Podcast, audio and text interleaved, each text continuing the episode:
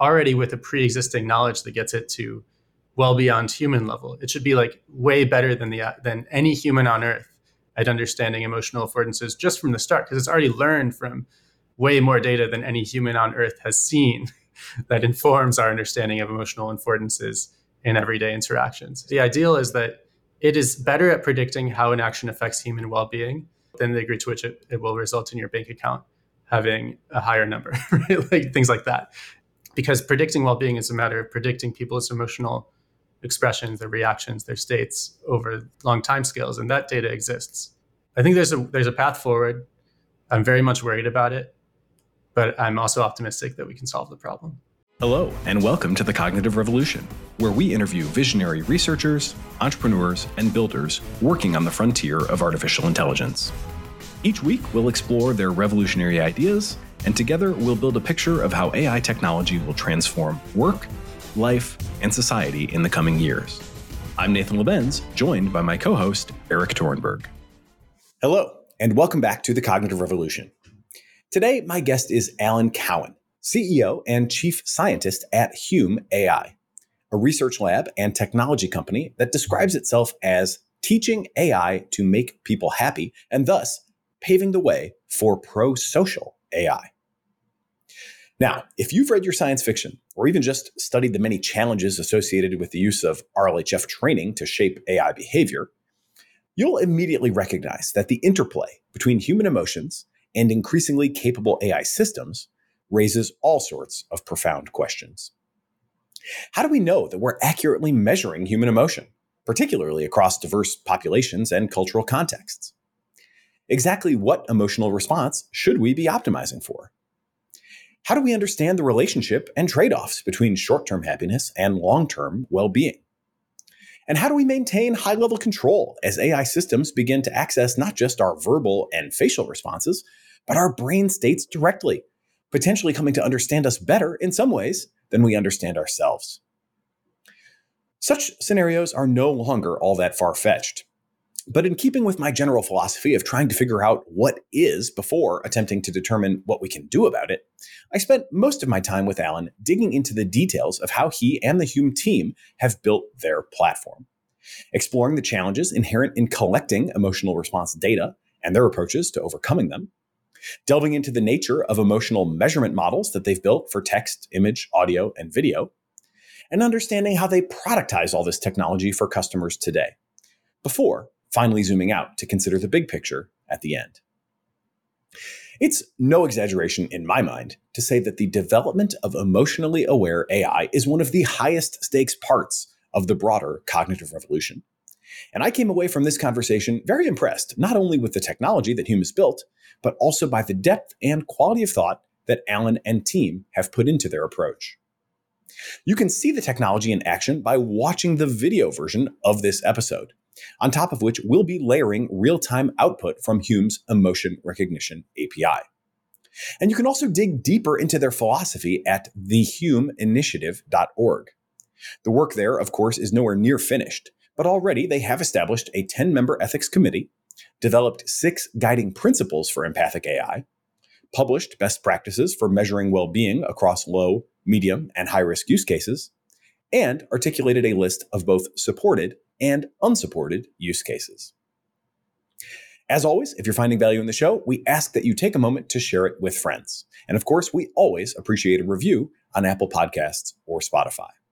Now, here is a deeply thought provoking conversation with Alan Cowen of emotional intelligence startup Hume AI.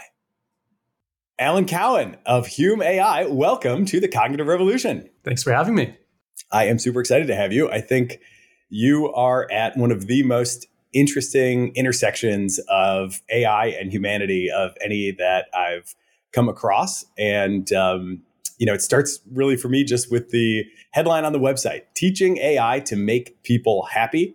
You guys are building at Hume AI the AI toolkit to understand emotional expression and align technology to human well being. I kind of want to unpack this, you know, at, at every level from the data sets that you have built to the models to the products to how people are using this. But maybe just to start off with like a, a really big question, which is so fundamental. How do you fi- define happiness and how do you think about that in relation to longer term well-being yeah i mean so first teaching ai to make people happy is really about well-being happiness is sort of the in the moment experience of positive emotions and well-being is defined in a few ways. It's like that plus how you kind of reflect on your experiences of being happy. And that's called satisfaction with life. But you know whatever you're measuring it's happiness satisfaction positive emotions you measure it the best you can and then you optimize for it. And so that's what our platform is trying to do. We give researchers and developers uh, the tools to measure and optimize for human well-being you have to measure it in a very multifaceted way. People value the richness of emotional experience. It's not a one-dimensional thing. It's not about just cute cat videos or funny things or just awe all the time. It's just this mix of things. Love is important. You know positive surprise excitement is important. And the idea that you can measure emotion that's something i've spent a lot of years studying have about 40 papers on that introduced a new theory about measuring emotion called semantic space theory but the key theme is that emotion is just an essential component of all human interaction. And uh, whether that's a human or an ai every word we say has like a tone to it with many many dimensions that you can read and people are using that to measure user experience and mental health and customer support outcomes and all of that. All of this ties into the broader picture of improving human well-being? It's a grand challenge you know for um, for really you know all of uh, human history not just this ai era but it, it certainly takes on another dimension now. One thing i would encourage people to do is check out the video version of this particular episode because we are going to try to take the video and overlay a Hume emotional recognition layer to the conversation that we're having.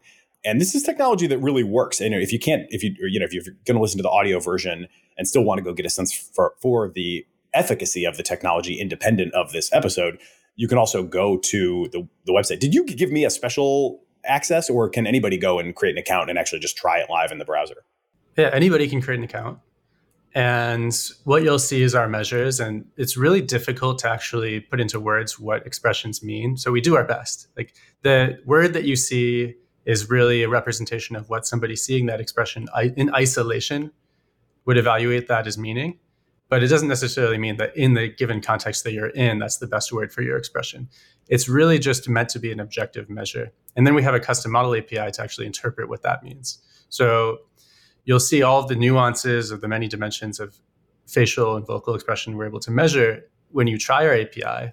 But really, when you want to put that into practice, you, you want to connect that to something. You want to connect it to user experience, mental health, some measure that you have.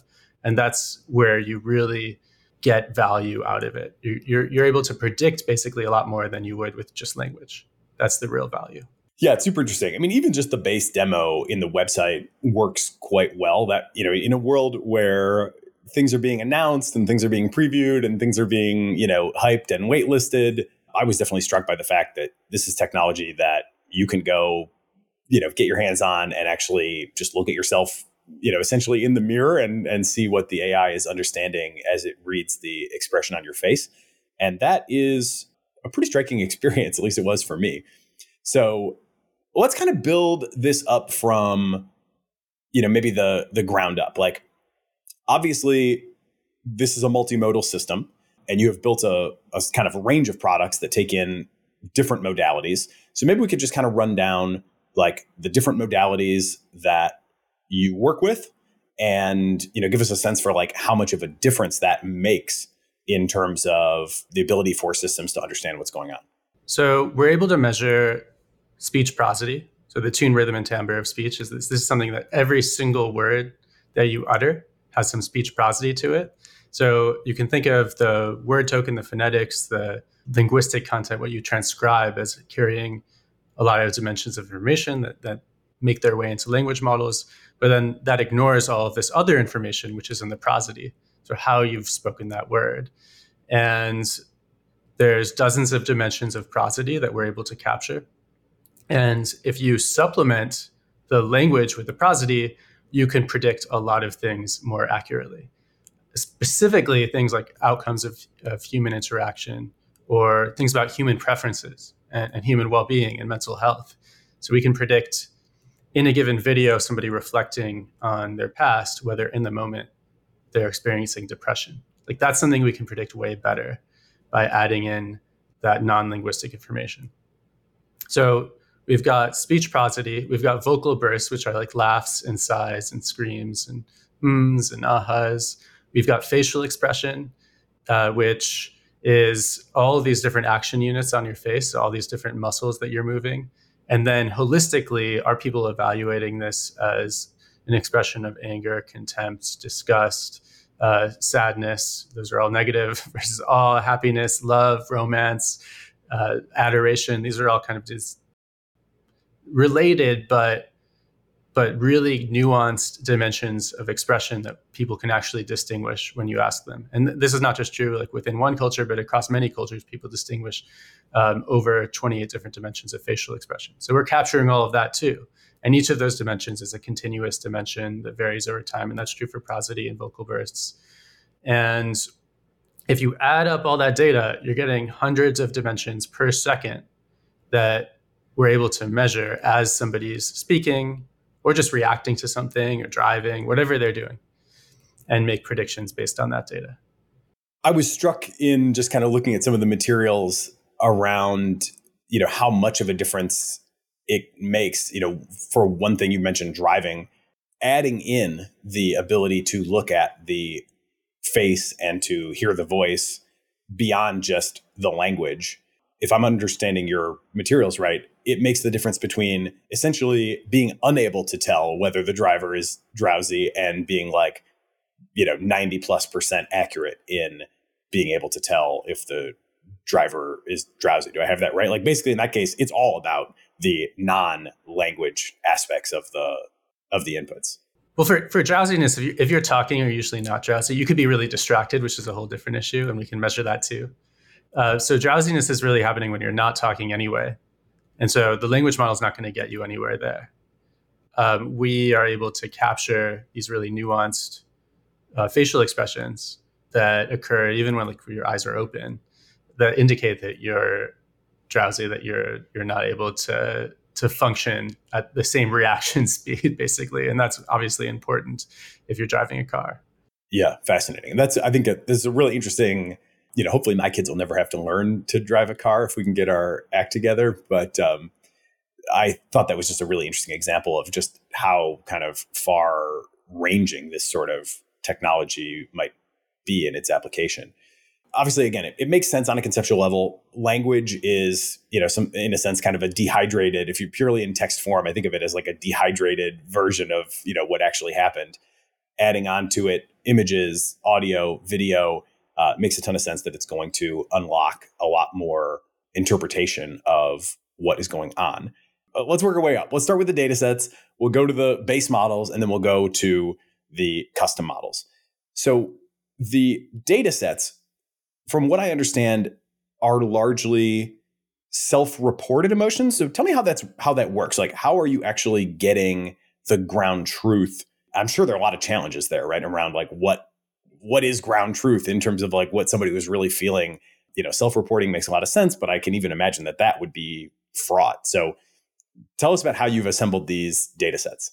Yeah so we have this big survey platform that we've put together where we recruit at this point hundreds of thousands of people to do a lot of different things. They're talking to other participants they're talking to ai they're reacting to things they're acting things out and they're reporting on their own expressions. So that's one uh, supervised data point.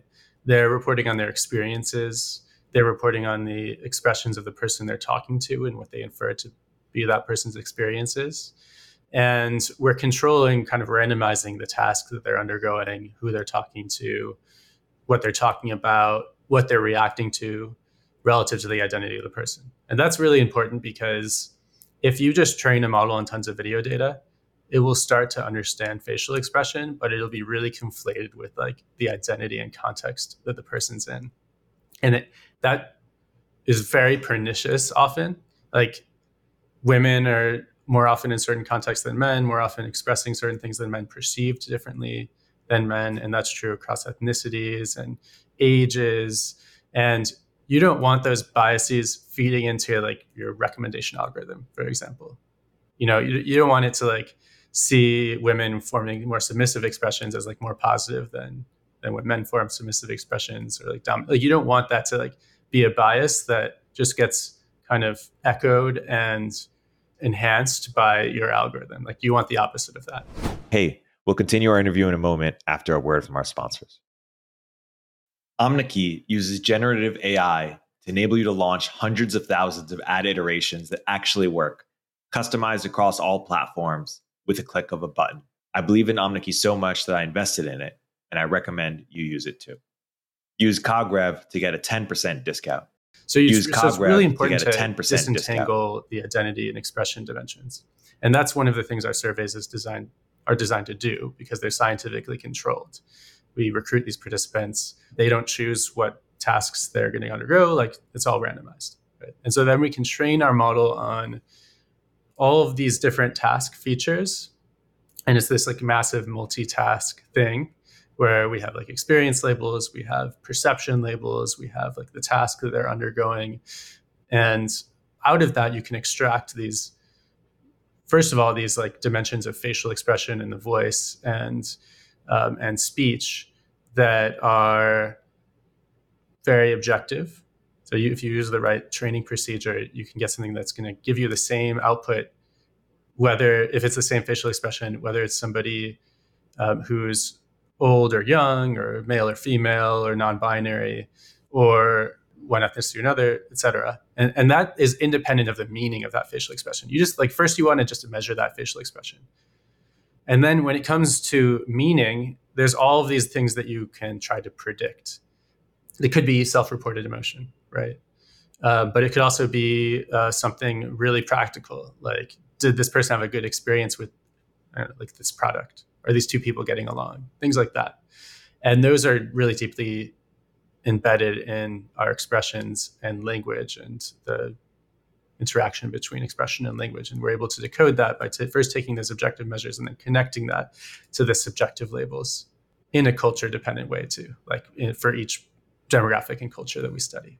Yeah, there's so many layers to this. So I guess when I imagine the simplest version, it would be maybe just an image, right? Because that's just like a static asset. And then I could look at it and I could say, you know, is this person smiling? Are they frowning? You know, and then so it's it's interesting even just thinking about the vocabulary that we have for facial expressions. We have like a few kind of concrete words for expressions like smile, frown, you know, grimace, whatever. But then very quickly, it seems like that vocabulary runs out and we end up with, you know, we kind of uh, move over to a vocabulary that is more about the state that we are inferring based on the facial expression.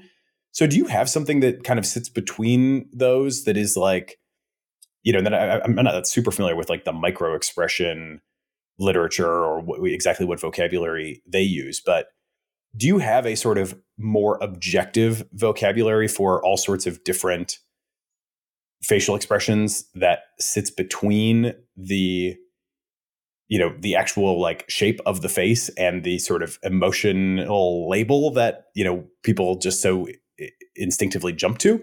So this has been a challenge in emotion science for a while. Like my advisor's advisor paul ekman was one of the pioneers in this and he invented this facial action coding system that purported to enable people to label like facial muscle movements. And you have to go undergo training to do this. Like there's two weeks of training like eight hours a day in order to be able to do this. It turns out that even that system is more biased by like people what direction people are looking and like age than people's perceptions of emotion. So turns out perceptions of emotion are this really deeply ingrained thing in the in the human brain that you know enable us to make inferences because that's really what's important. We're like not concerned as a species about the structure of what muscles people are moving. We're interested in like social inferences, like what is this person's preference, what is their intention, and that's sort of embodied in these emotion labels. And people are really, really good at picking up on tiny, tiny nuances that influence their like perceptions of emotion. So the facial action coding system doesn't really capture this. Things like grin and smile, like they don't really capture that. You really need to collect tons of judgments. And what we do is we just like we first collect a ton of judgments and just assume that structure of the facial exp- muscle movements influences those judgments and then we try to figure out like what it is that is actually influencing those judgments and not just in like a collapsed average way across the population the whole distribution of the population and how they evaluate a facial expression or how they evaluate a voice or speech. Like we're taking all of those data points as these nuanced ways of conceptualizing expression and they have some reliability to them. We do this thing called principal preserved components analysis to figure out across different populations what is in common and what's different in people's judgments of expressions. And we can train on that data which is each each individual judgment is biased by things like ethnicity and age but we can actually remove those biases by use, utilizing our randomized task structure. And so we get the best of both worlds. And then when you look at the embeddings of those models that we train, those are the things that capture a ton of outcomes really accurately, whether somebody's a driver is drowsy, whether somebody is feeling depressed, uh, whether they're going to be screened for, as having Parkinson's, uh, whether they're you know having a good product experience and a user experience study we can predict all these things a lot better from those like underlying embeddings, which are actually really difficult to name and conceptualize. So, I mean, there's definitely a lot of scientific work we, we could be doing about just like looking at these individual dimensions of this embedding space and trying to figure out like what are the actual muscle movements that give rise to those dimensions. It's not easy at all. First of all, because we can't even really measure muscle movements that accurately. Like the best way we have is for like a living person when they form muscle movements is to measure like the electrical signal, but that's not like very localized. So you put electrodes on somebody's face and you try to measure the electrical signal, but we have over 40 facial muscles and you can't really narrow it down to like which muscle is moving. So it's actually a much harder scientific problem to actually link those perceptions of facial expression and the underlying dimensions that are uh, that are agnostic to the demographics with the underlying muscle movements. So, if I understand that correctly, to try to summarize, it's kind of a losing battle to try to find that middle, theoretically more objective state, but that kind of turns out to be a mirage. And you're better off jumping from raw inputs to more emotional labels versus trying to have a middle step on you know whatever the you know 30 second muscle in the face is contracting and you know that that ends up being you know more harm than good a couple other just questions on the data. So you, are recruiting people from all over. You know, is this something that I can go do? Can I can I um, participate? Can listeners participate? If so, how would they do that?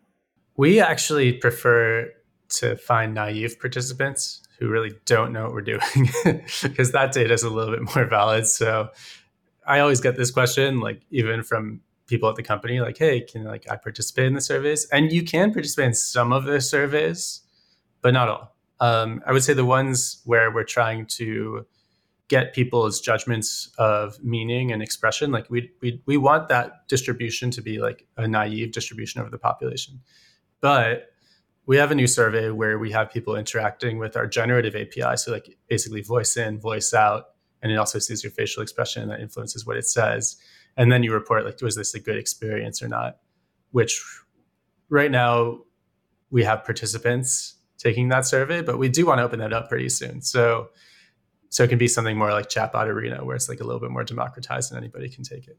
But that's that's coming soon. It's not quite out yet. I mean, it makes sense that you don't want to um, have people that are too uh, meta in their thinking about what's going on. How consistent are people in their judgments, or how do you even think about something like inter-rater reliability? How you know if i'm evaluating myself and you're evaluating me like how much do we agree? How much do we disagree? It's hard to think about inter-rater reliability in this way right? But like let's say the two of us are are evaluating a picture and we have a lot of raters evaluating that picture. Um, there we we have some degree of inter-rater reliability that we can look at And then we can see how well our models are capturing the explainable variance in those judgments. So what, what the different raters have in common versus like what they don't have in common. And that's the maximum you can get there is 100%. If I was just predicting one person's judgment, the maximum is not very high. First of all, because there's a lot of different things you can say. You can say it's like happy or amused, or you can get even more granular. Like this person's looks like they're experiencing Schadenfreude or something.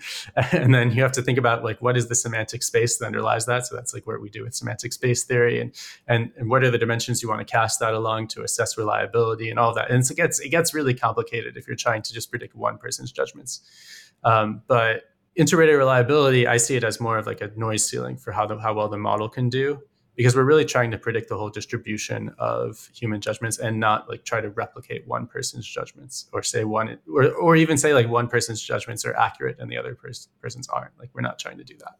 Yeah i imagine that would be a huge challenge. The closest thing that i've studied to this is the aesthetic evaluation of images. And um, there's a data set the name of it's escaping me at the moment but there's a data set put together a few years ago where you know pretty heroic effort to go have like a hundred people rate each of the images in the data set. And you think, well, geez, why do you need a hundred different ratings of each image? And the answer is because there is a lot of disagreement about just, you know, what this thing should score out of one to 10. You see like a pretty, you know, kind of usually it's like a bell curve for any individual image, but you see a pretty wide, you know, curve for just a single image. And, you know, that obviously, you know, means that the downstream model is going to have some real challenges as well. In terms of the data that you collect, is it like word? I mean, I, I can imagine different things, right? You could, I could imagine like a unhappiness to happiness scale where I would have like a slider and I would like put, you know, the slider at a point for how happy or unhappy I think they are. And you could have that, you know, on a few different dimensions. Or you could be like, choose the three words out of this pool of words that are, you know, most appropriate. I imagine you've experimented with multiple things. What do you find to be the most effective way to elicit that kind of judgment from people? So we've done a bunch of different kinds of studies of this. So we had like pleasant, unpleasant slider. We've had done things where we have like 23 different sliders, pleasant, unpleasant, calm, aroused. This is familiar or unusual, like novel for the person. Uh, all these different kind of these are called appraisal dimensions. And then we do studies where it's just like pick an emotion or pick multiple emotions. And it turns out the pick an emotion study is way more informative than these sliders. Like like you you capture first if you do the pick an emotion study and then you try to predict the sliders, you can predict them like almost 100% of the variance in what sliders people are or where along each slider somebody is going to say this is you can predict almost all the explainable variance there. But if you try to go in the other direction, you're only predicting like 20% of, of the variance in the emotion study. So emotions are like these really powerful shorthands that we have to describe emotional behavior. And that's what we end up using for most of our studies because that's like the most powerful thing. And there's just so much information and nuance in them. And you can continue adding more emotions up to 20, 30, sometimes 40 different options and get more and more information out of it. So uh, in our surveys now, we have more than 50 different options per survey, and there's sometimes change. Sometimes they change depending on the modality, because in some, like in the voice, we conceptualize things slightly differently than in the face versus like when we're reporting on our experiences versus when we're talking to somebody. So we, those words can change a little bit. But fundamentally, just having enough emotion categories really does capture it and it's more consistent across cultures. So things like anger are much more consistent versus unpleasant, pleasant. Uh, surprisingly, people used to think that the most consistent things were valence and arousal, so unpleasant, pleasant versus calm, aroused. It turns out that's not the case. It turns out that anger and fear and love and amusement and awe are like more consistent uh, when you have people from different cultures rate things in terms of these qualities.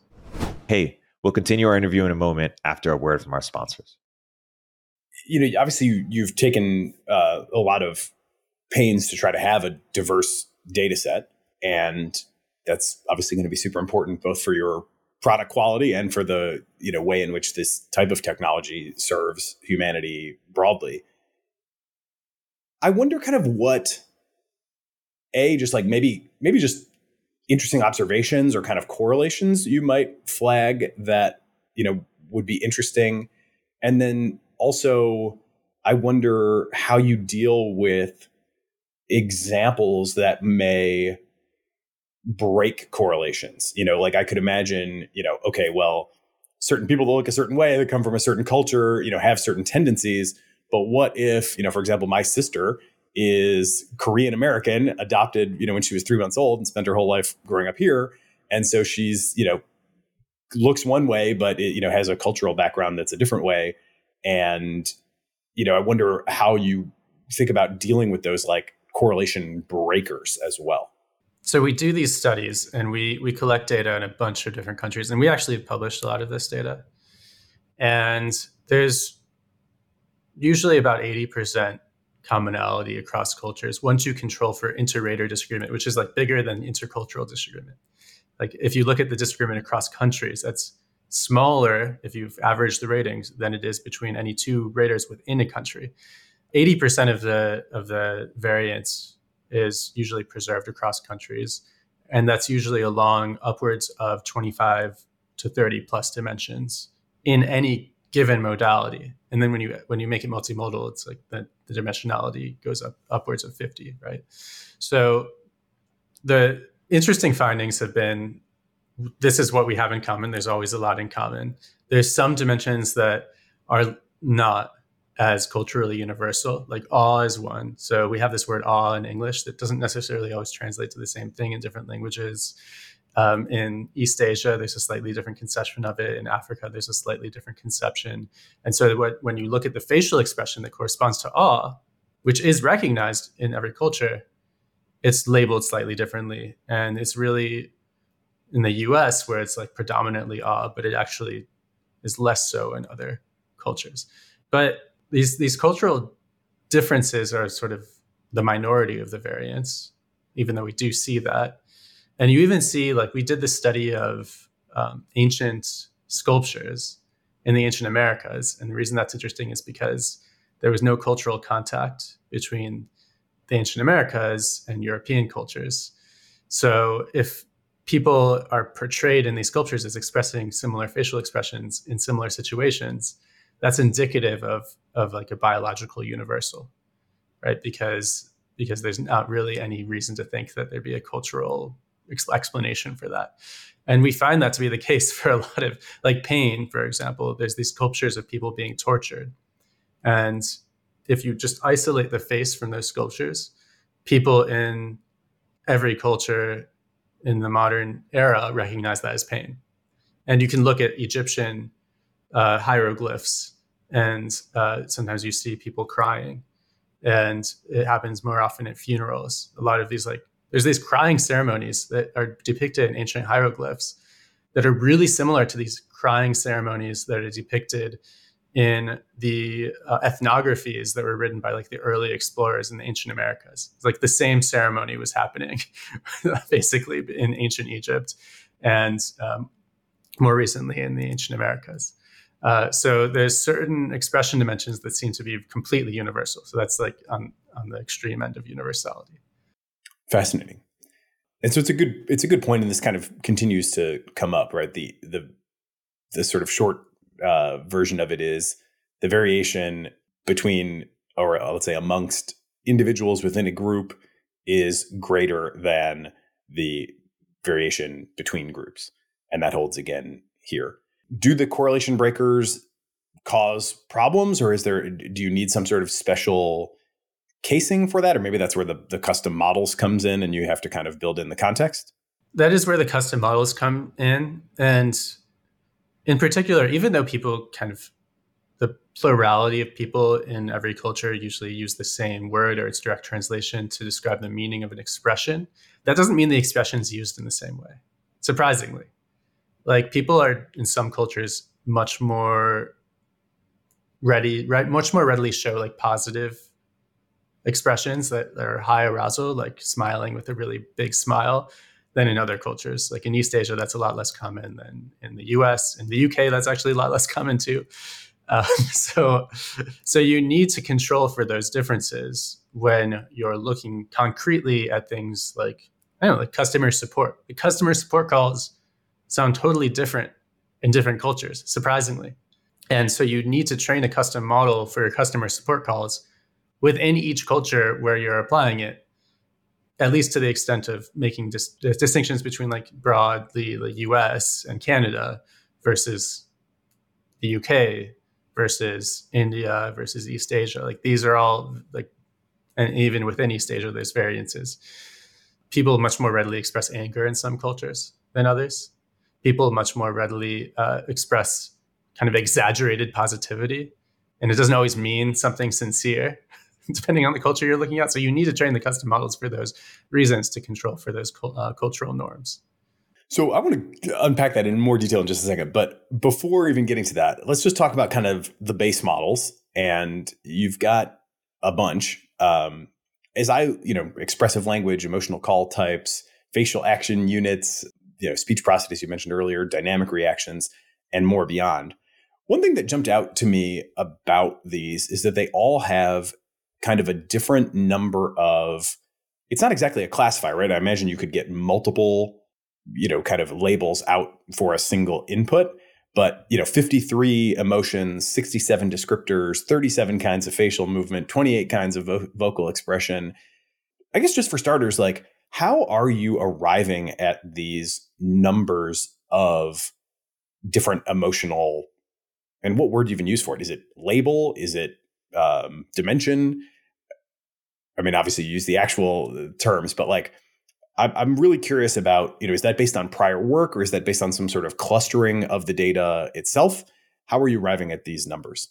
Yeah, that's based on studies that we've published, as well as more exploratory studies that we've done internally, not all of which are interesting enough to publish. But basically, there's boring reasons sometimes. Like for for the voice, if you're looking at speech prosody, that has a lot of different dimensions to it, but but fewer than vocal bursts, which are like laughs and sighs and screams and interjections like uh and uh huh, because vocal bursts are less phonetically constrained. So there's certain things that are in the phonetics of vocal bursts that we use to distinguish different kinds of things we're expressing that are not present in speech prosody because that phonetic dimension is being used to actually form the words. So you can't you can't use anymore for, for vocal bursts. And for that reason, speech prosody actually has fewer dimensions than vocal bursts. I mean, it's, it's, it sounds kind of boring, but like that that's one of the one of the distinctions. And then in the face, there's there's different dimensions that we express uh, with facial expression versus in the voice. And um, some of that just has to do with probably the way that the voice and face can be used for social communication, even like deep into our evolutionary history. So some expressions are better expressed quietly than others, and some are actually harder to form and represent this kind of sincere expression. A really, really stereotyped example would be like blushing. Like blushing is impossible to fake, right? And it's a signal of embarrassment or shame that is used to express that we're genuinely like we can't fake it. So it's a genuine commitment that we are actually expressing this. And it's something that you don't want to do out loud.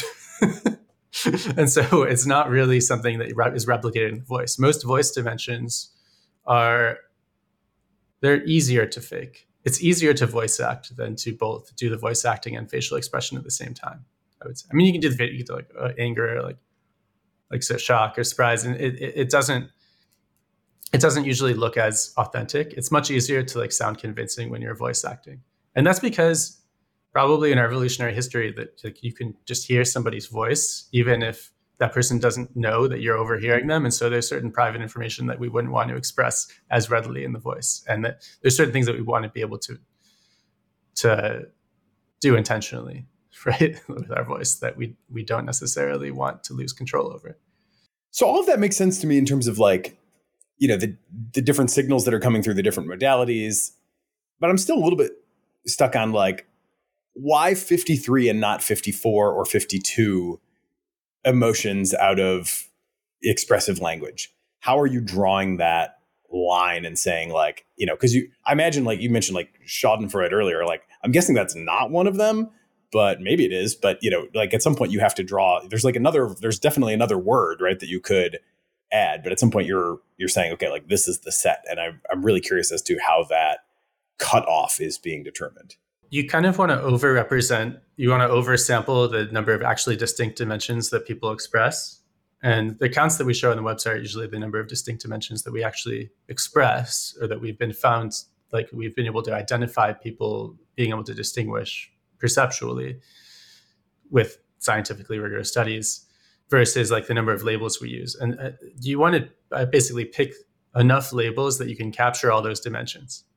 And we just figure out with some pilot studies or with actual like longer term studies what words we actually need to include to get there. And yeah, this is probably a boring answer, but it, it really is just based on like looking at a curve and seeing where where there's drop off in our ability to explain variance, basically. So does that cash out to in terms of like people actually making these judgments that you would like give someone an an image and you're just getting sort of random ish labels from different people? Like there's just not enough agreement on yeah please. I, am still a little struggling. Schadenfreude is a great example because if you get ratings of both contempt and amusement then that's basically schadenfreude so you don't need actually to have the schadenfreude label so there's actually different rotations of this space. You could there's like a bunch of different taxonomies you could use that are all equivalently explanatory. Like you could use a completely different set of words and still explain the same underlying dimensions.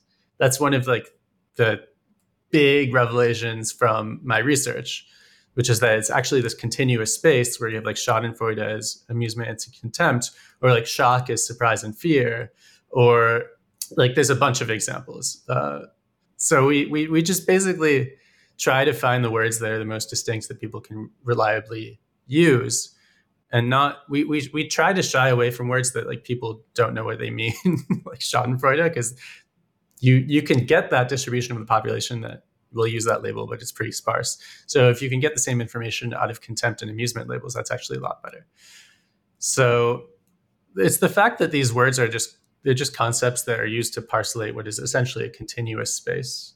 And you want to have enough concepts that people are able to reliably identify where something lies along those dimensions. And not too many that that actually you start to lose the ability to or you don't lose anything with with having too many dimensions but you just need more data to compensate for the fact that you have basically two synonyms of the same thing or a word that means a combination of two other words and you need to basically derive that from the data itself and your model has to figure that out. So you you, you kind of want to uh, avoid some of that complexity so that you can be more data efficient basically. So that's what we do. I mean we just like we run all these like huge studies to figure this out we've had you know we have like millions of samples where people are rating imitating uh, acting um, reacting to like we have all these videos that people react to. And so we're just running these big studies in different cultures to figure this out basically. And that's just how we train our models. Then when you actually like peel off the output of the models it, you you realize that you actually get even more variance that you can explain from the underlying embedding dimensions. So if you didn't have schadenfreude and schadenfreude turned out to be important to include you might actually find that you you can already explain it with with the embeddings that we derive from models that we train essentially. And the embeddings themselves because the model has been trained to ignore identity the embeddings like the higher layers of the models are actually pretty identity independent as well and we can test that out um, so they're not like influenced by gender and race but actually represent these movements that are more nuanced and that's sort of the the kind of underlying core of, of everything we do. Once you get these really nuanced dimensions in a way that's identity independent, then we can use that for the custom model API, which allows people to predict anything from it. Or model training on the generative side. We actually look at people's reactions to words, and we're training generative models to produce words that evoke the right set of reactions. And all of the nuance that we get from our expression measurement models turns out to make a big difference when it comes to, to those use cases. So, one more question on just the base models, and then let's go to the custom models. The the base models, can you describe just the inputs and the outputs?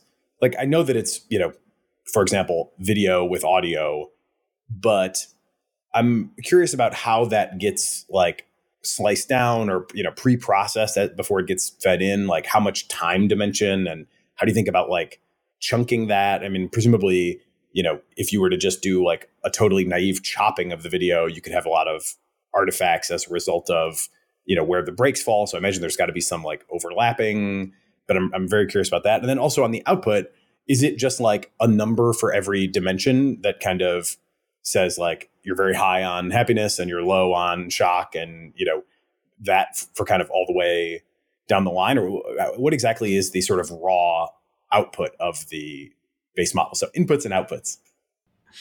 So the base models are really really high density. So for the facial expression model we can do frame by frame. And we also have a dynamic model that takes into account a sliding number of frames before that and that's like a parameter you can adjust to inform its prediction of what someone's going to perceive at a given frame. So, like for example, people form these like weird facial expressions sometimes at a high density. When you look, when you really like pause things frame by frame, you'll often see these kind of crazy facial expressions show up, especially if the person's really expressive. So the frame by frame like estimate can be really spiky. And then we have a dynamic model we apply on top of that. But actually, that frame by frame estimate is what we end up using to help to, to form these custom models. So we take usually three frames per second is like the right cadence, or you can you can go beyond that, but you but there's diminishing returns. And then we actually have the model figure out what is the we don't like explicitly chunk it. We we put put it alongside words into a joint multimodal model. Then the model figures out how to look at that dynamic information intermingled with words.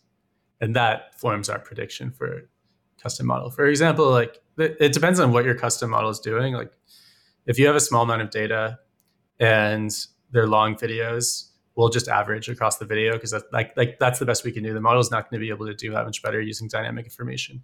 But if your custom model is something like um, end of turn prediction, where it's like every single turn somebody's speaking, and you want to know when they're done speaking, which we can do internally and we use that in a lot of ways. But but if that's like what you're predicting, then you want really dense information. You want to actually know the prosody of the last word somebody used and where that left off, and also their facial expression. So tell me more about the custom models. Uh, finally getting there with all the uh, the foundation laid. It's a mix now, right, of these inputs and your data. So maybe a good way to to approach this would be to just share some examples of like what different kinds of data people have brought to the platform and and mixed in with your emotional foundation? Yeah, so we, we have a bunch of sample models. So driver drowsiness you mentioned earlier, um, customer uh, outcomes from customer support calls, like is somebody satisfied or not? Did this call go well or not? We have models of whether somebody like expressed having felt depressed while they were speaking, but we don't know this from the video itself, and we can predict it from somebody's expressions and language from the video much better than if you just use all of these are like models where we do much better using expression than just language alone. And the reason that our custom model api is so important is because probably like when i was giving that last explanation like how we chunk together different frames of expression with different with the audio with the language like that's really depending on the problem and we wanted to do all of that work so that people wouldn't have to figure that out themselves and so that's what we built the custom model API to do. So all you need to do is upload your labels and your data, and we do the rest. And we figure out what kind of model to train, and we cross validate it and give you the accuracy, and we give you an endpoint to deploy the model. So whether it's like if it's a customer service call, we can give you an endpoint that says how well this model, this call is going at any given time without having any labels of that. All, the labels you've given us are overall, how well did this call go? right? Like at the end of the call, how well did it go? But now you can apply that at a more granular level. And you can also apply that to millions of calls that are unlabeled and start to train a model that actually acts like a good customer service agent with all of that implicit feedback that you would not otherwise be able to access because it's like hidden in people's expressions on these calls. So that's where the custom model API comes in. I mentioned a few different custom models that we've made available publicly. There's a bunch that are not. I mean, that like by default, your model is not public. You train it, and it's just yours to use. But there's models that are clinical collaborators have trained that are really really cool. Like you can take a, a video of somebody actually in a clinical trial where they're talking about their depression and track in a really nuanced and robust way, like all these different depression symptoms that you actually have an easier time tracking from these like short kind of video diaries versus actual doctor's appointments. and you can do it at a much higher um, level of granularity. Like you can have people do this every day. We have other kinds of customer support models trained on on many more calls. And um, yeah, I mean, just the list goes on and on. There's coaching, use cases, education. Like, is somebody distracted? Um, and that's not used to like spy on them, but to help somebody realize if they were distracted while something was being said in a lecture, you can like remind them later on that they were distracted and ask if they want to repeat that part of the lecture, stuff like that.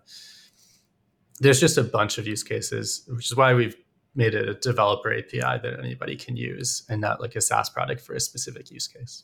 So if I'm, let's say I'm, you know, any of a bazillion companies that are sitting on a lot of recorded customer service calls and then like corresponding downstream data, and I guess that could be a simple, you know, how well did this call go for you kind of survey result, or potentially, you know, did the customer churn after this call, or you know, whatever. Right? There could be a lot of different downstream indicators. But I imagine what most people have is like the raw call and then like a relatively relatively few data points downstream that they really care about predicting and optimizing for.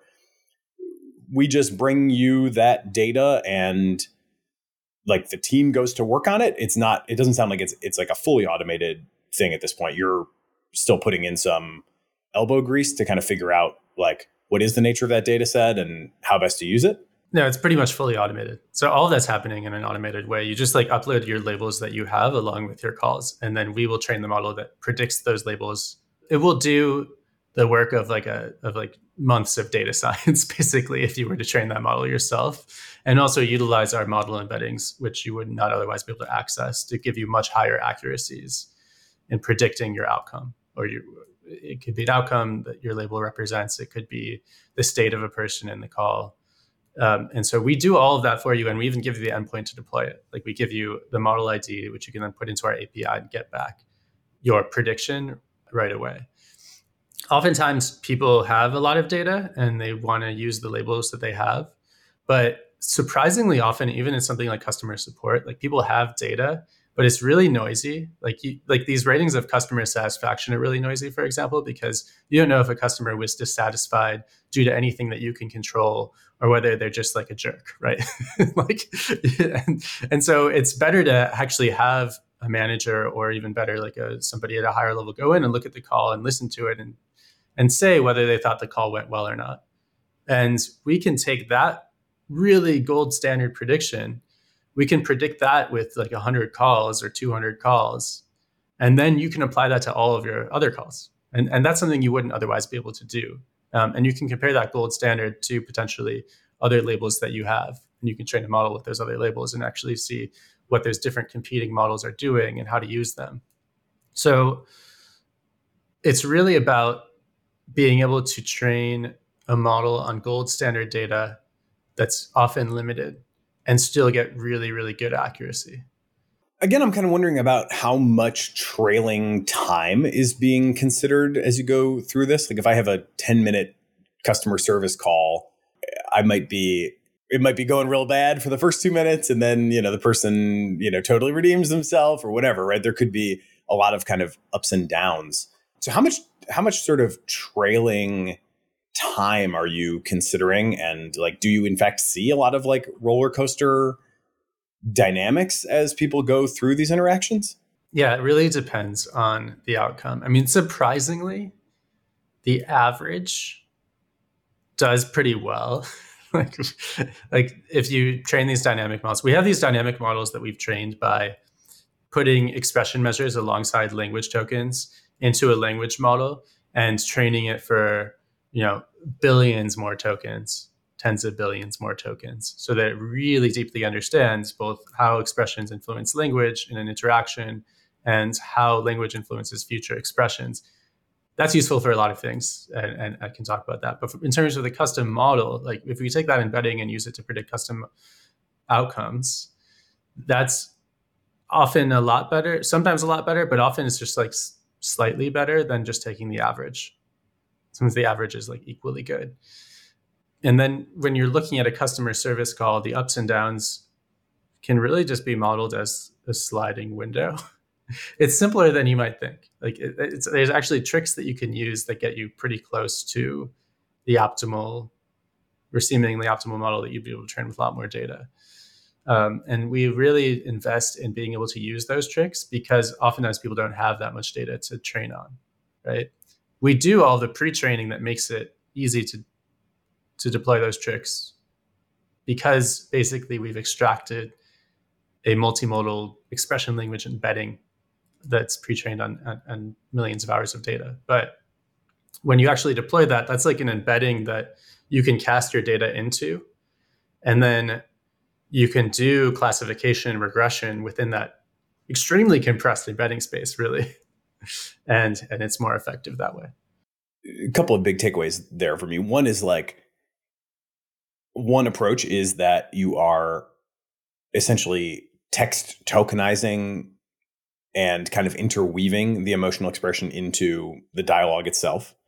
And then I guess you probably have to diarize it as well if you're talking about like dialogues, right? Who's who's talking at any given time. Speaker tokens, yeah. Yeah. So you've got kind of a um, you know, ultimately still all text representation of all this stuff. So these kind of you know these kind of base i don't know if base model isn't quite the right term anymore because you the classifier models that you've uh, that we've covered earlier yeah me- measurement models okay so those are used to then create this like annotation of text and then you have tons of that and so you can essentially do like continued pre-training yes. whatever is it like a llama 2 i guess would be the uh, the default assumption these days for what you're extending Mistral Llama 2, we do small. It depends. We actually have a bunch of models that we train because there's smaller models we use for model orchestration. There's larger models we use for language generation. There's smaller models we use for like endpointing and all of that. So we train a lot of these. But yes, that's what we do. We're, we're, we're training it on video of people interacting. And so it's from that video that we can extract all the expression tokens. And those tokens are not necessarily in the like there's different versions of this, but the best version is actually creating new tokens that don't exist in the vocabulary of the model and, and training on those.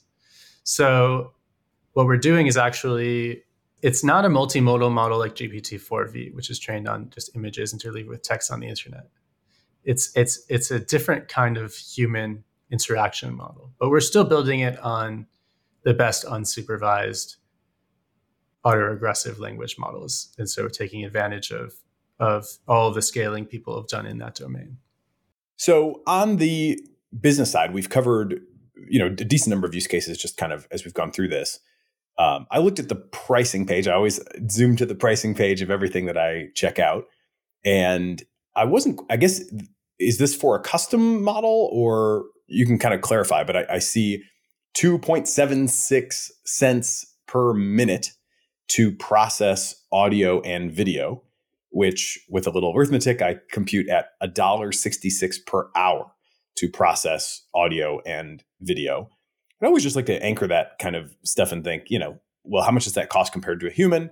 Um, obviously, that would be a lot cheaper than having somebody go through and you know do detailed annotation. And from like an ROI perspective, you know, if you've got somebody making twenty dollars an hour in a call center, you know, how much more efficient? Can we make them? You know, it's it's pretty easy for this ROI to start to look like a, you know pretty sure bet.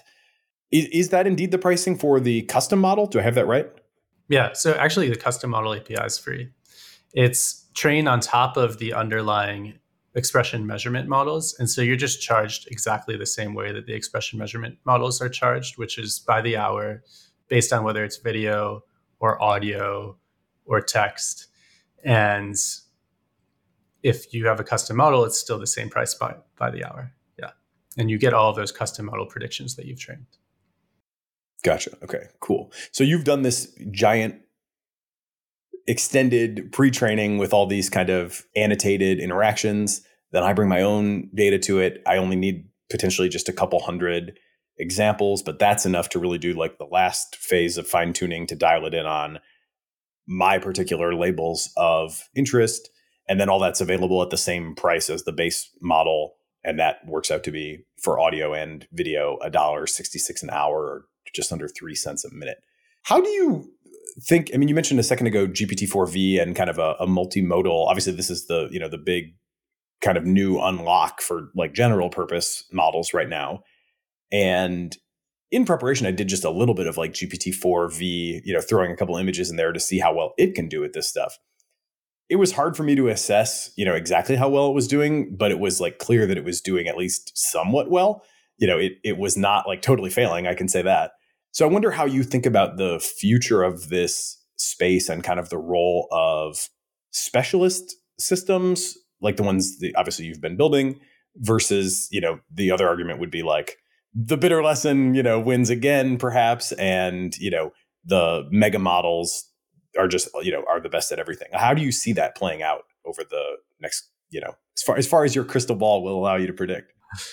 Yeah, I mean, we build on top of the the mega models. Like every time a mega model comes out, we're like really excited because we've our whole infrastructure just allows us to to layer that into the cake really easily, and we do the last it's not like the last mile, but like the last million miles of like of like training on top or whatever we need to do to utilize that just to make it concrete. Like GPT-4V, like the, it captures some aspects of expression, but if you actually test it, it's not always right, and it's really biased by gender and stuff. Um, and they've maybe made changes to try to correct for that, but then you end up with lower fidelity predictions. And that's just because it's just trained on images that are, happen to be interleaved with text on the internet. And the internet comments on different kinds of people in different ways and, and sometimes pernicious ways, right? It's not trained on people in dialogue, like the actual social interactions. And that's what we do. There's only so much dialogue that exists, kind of. And we also have more dialogue that comes in from users. And so our specialty is training on all of that. And in order to do that well, you take these foundation models that already understand the language, you take our measurement models, which are also trained on like audio foundation models and vision foundation models, which we need our controlled data to be able to extract from those the dimensions of expression. And then we interleave those dimensions of expression with language, and that is trained on all the dialogue that we can get. So it's really a different, it's a different part of the space. It's still taking advantage of unsupervised training. So, you know, we're still, we've learned from the bitter lesson. We're not sort of hand tuning any features. We're only doing things that scale, right? And they scale in different ways. There's the, the, the scaling of expression language models that predict expression from language and vice versa. And then there's the scaling of the reinforcement learning part, which that's thought of as like this kind of hand engineered thing that doesn't scale, but we make it scale because we can we can use uh, people's reactions in video as reinforcement for the language model. It's producing the language that people are reacting to. do that over minutes, hours, and and and if, if we have users that are longitudinally using the product, we can do it over days, right?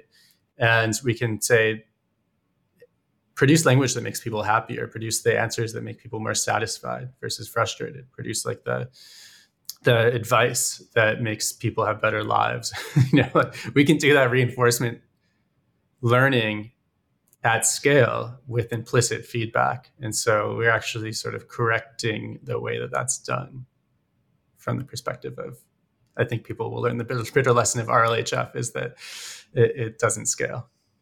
Yeah, it's a huge challenge. And it, it is, I have experienced a little bit of the you know the weirdness of GPT-4V on images where uh, you know just putting in like a couple photos of myself and my kid and saying like which one should I send to my wife and I'll do you know one where it's like we look good and then there's another one where we don't look so good and you know it's one of these like in between moments with a weird expression or whatever and it really you really have to coax it to to get it to answer that question. It really doesn't want to tell you you don't look good in one of your pictures.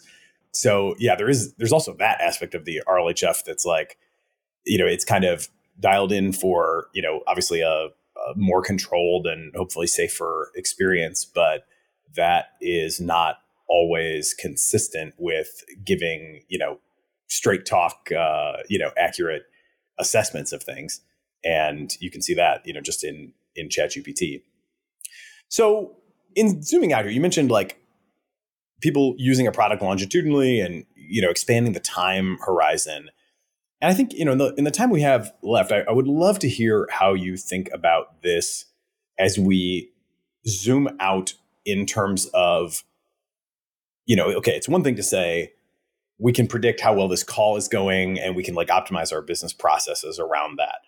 That makes total sense. I'm sure business is, booming as people are like oh my god you know this is something i can do. Like i how do i you know how much does it cost and, and how do i get started right but then i start to think okay now if we start to really train models on our emotional response and we're you know i think we should definitely continue to expect more powerful mega models. Uh, you know, Gemini has been um, released, not released, but announced today, and you know it's um, surpassing GPT four in in you know narrowly in in many ways. I don't think we're at the end of history there, and these things are just going to become such a much much bigger part of our lives, and I just wonder like.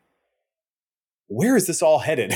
you know, how are we going to go from this sort of frame by frame, you know, you look unhappy and we want to change our business process to avoid that to a world where we have like long relationships with AI systems and, you know, who's optimizing who at some point like starts to become a real question, I think. So I know you've put a lot of thought into that. I'd love to hear how you are thinking about it because it, it's certainly an intimidating challenge from my perspective. I mean, that's sort of the motivation for all of what we do is that at the end of the day, we want to optimize for people to have more positive emotions in their daily lives, right? And that is how AI should be optimized. AI should be optimized for our interests. Our interests are to uh, flourish as human beings. It should be optimized for human flourishing. So, how do you do that? basically the challenge is the, I mean, there's the, I'll talk about like first unintentional misalignment, right?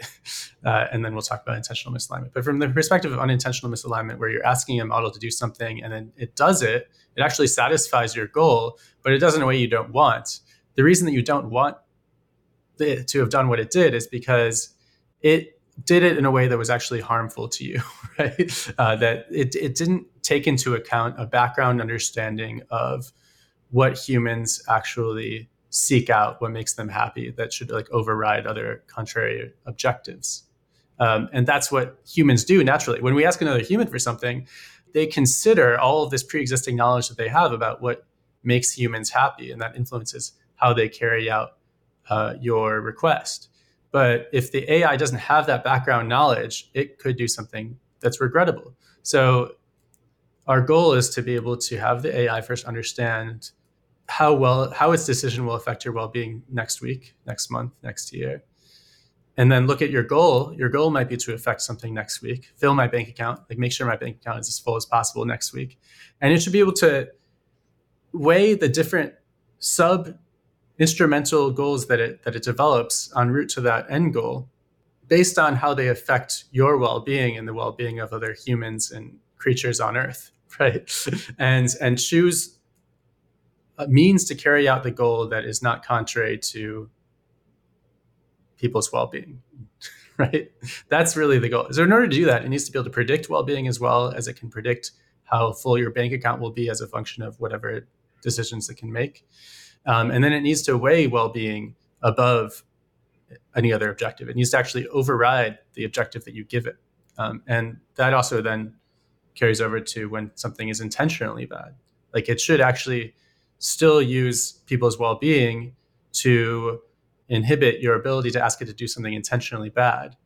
Um, and it should be able to say, actually, I can't do that because it would hurt these people, and actually be able to explain why um, it doesn't want to do that that's um, I think the, when you put those two together, that is basically the solution to the alignment problem, and it just has to do with optimizing longitudinally for well-being. That is ultimately the solution.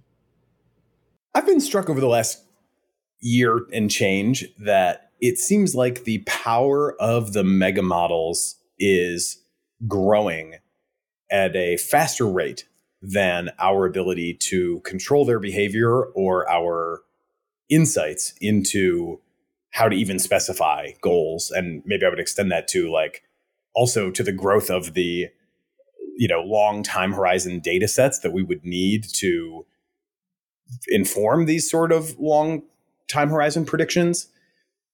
Do you think we are in a place right now where we kind of need more time to figure this stuff out?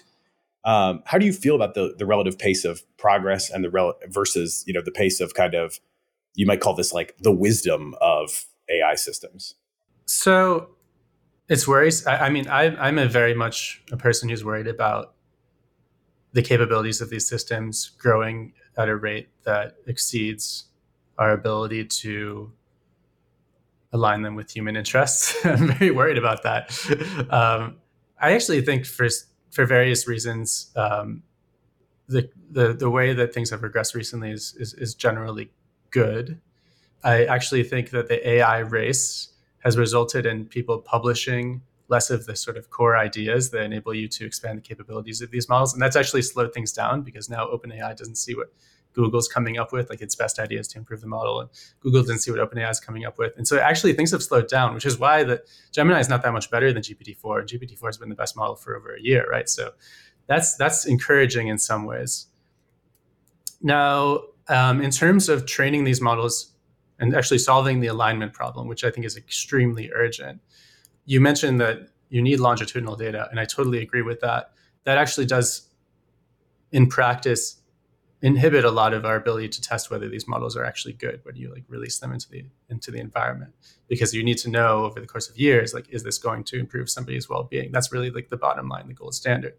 However you can sort of get around that by taking all the longitudinal data that already exists and reframing the problem as one of as understanding people's emotional affordances. So when i come to you with a request it can be reconceived as like an emotional affordance for you to improve my well-being by carrying out the request.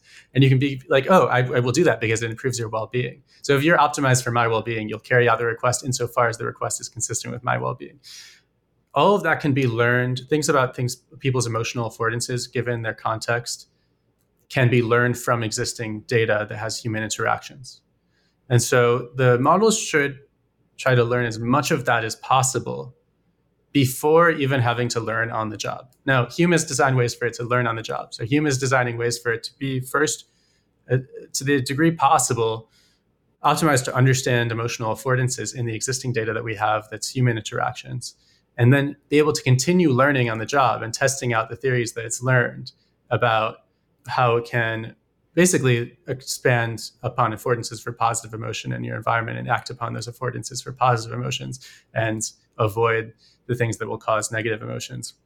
It can actually test that in practice when it's deployed and should learn in practice, but already with a pre existing knowledge that gets it to well beyond human level. It should be like way better than the than any human on earth at understanding emotional affordances just from the start because it's already learned from way more data than any human on earth has seen that informs our understanding of emotional affordances in everyday interactions. So I think there's a there's a starting point you can get to. Um, that's where we're trying to go, and then once we release these AI systems into the environment, they have to be able to continuously learn. That's going to be, a, you know, a challenge. But hopefully, the starting point for it, understanding emotional affordances, is as is higher than any other capability. The, the, the ideal is that it is better at predicting how an action affects human well-being than how than the degree to which it, it will result in your bank account having a higher number, right? like things like that. And that there's no reason why that couldn't be the case because predicting well-being is a matter of predicting people's emotional expressions, their reactions, their states over longer long time scales, and that data exists just as much as like the the bank account data exists. So I think there's a there's a path forward. I'm very much worried about it, but I'm also optimistic that we can solve the problem. Well, That's a great uh, note to end on. I, I love the optimism and I love the fact that you are attacking that problem in such a head on and also kind of such a unique way. I mean, I really haven't seen uh, much else that's like this, and I, I really appreciate the uh, the depth and the rigor of the thought that you and the team are putting into it. So, with that, I will say, Alan Cowen of Hume AI, thank you for being part of the cognitive revolution. Right. Thanks for having me. It is both energizing and enlightening to hear why people listen and learn what they value about the show. So please don't hesitate to reach out via email at tcr at turpentine.co, or you can DM me on the social media platform of your choice.